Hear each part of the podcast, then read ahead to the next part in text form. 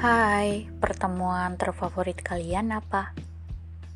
Pertemuan adalah awal dari sebuah kisah yang memiliki akhir sebuah kebahagiaan atau kesedihan. Manusia baik akan membawa sebuah bahagia abadi, sedangkan manusia jahat akan membawa sebuah pelajaran.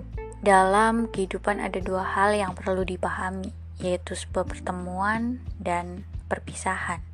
Memahami kedua hal tersebut tidak mudah, seperti perihal jatuh cinta dan melupakan.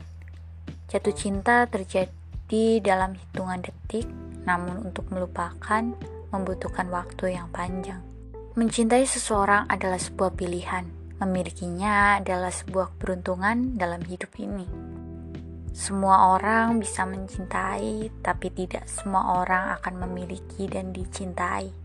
Kehidupan ini ada campur tangan semesta, begitu dengan takdir antara kita, kota, dan kata. Semua yang ditakdirkan semesta akan bertemu di mana pun dan kapan pun dengan waktu yang telah ditentukan oleh takdir Tuhan. Tidak semua pertemuan membawa sebuah bahagia. Sebagian pertemuan hanya membawa luka abadi di dalam hati. Ketika semua itu terjadi, pilihannya hanya ada dua: bertahan atau pergi, meninggalkan seseorang itu.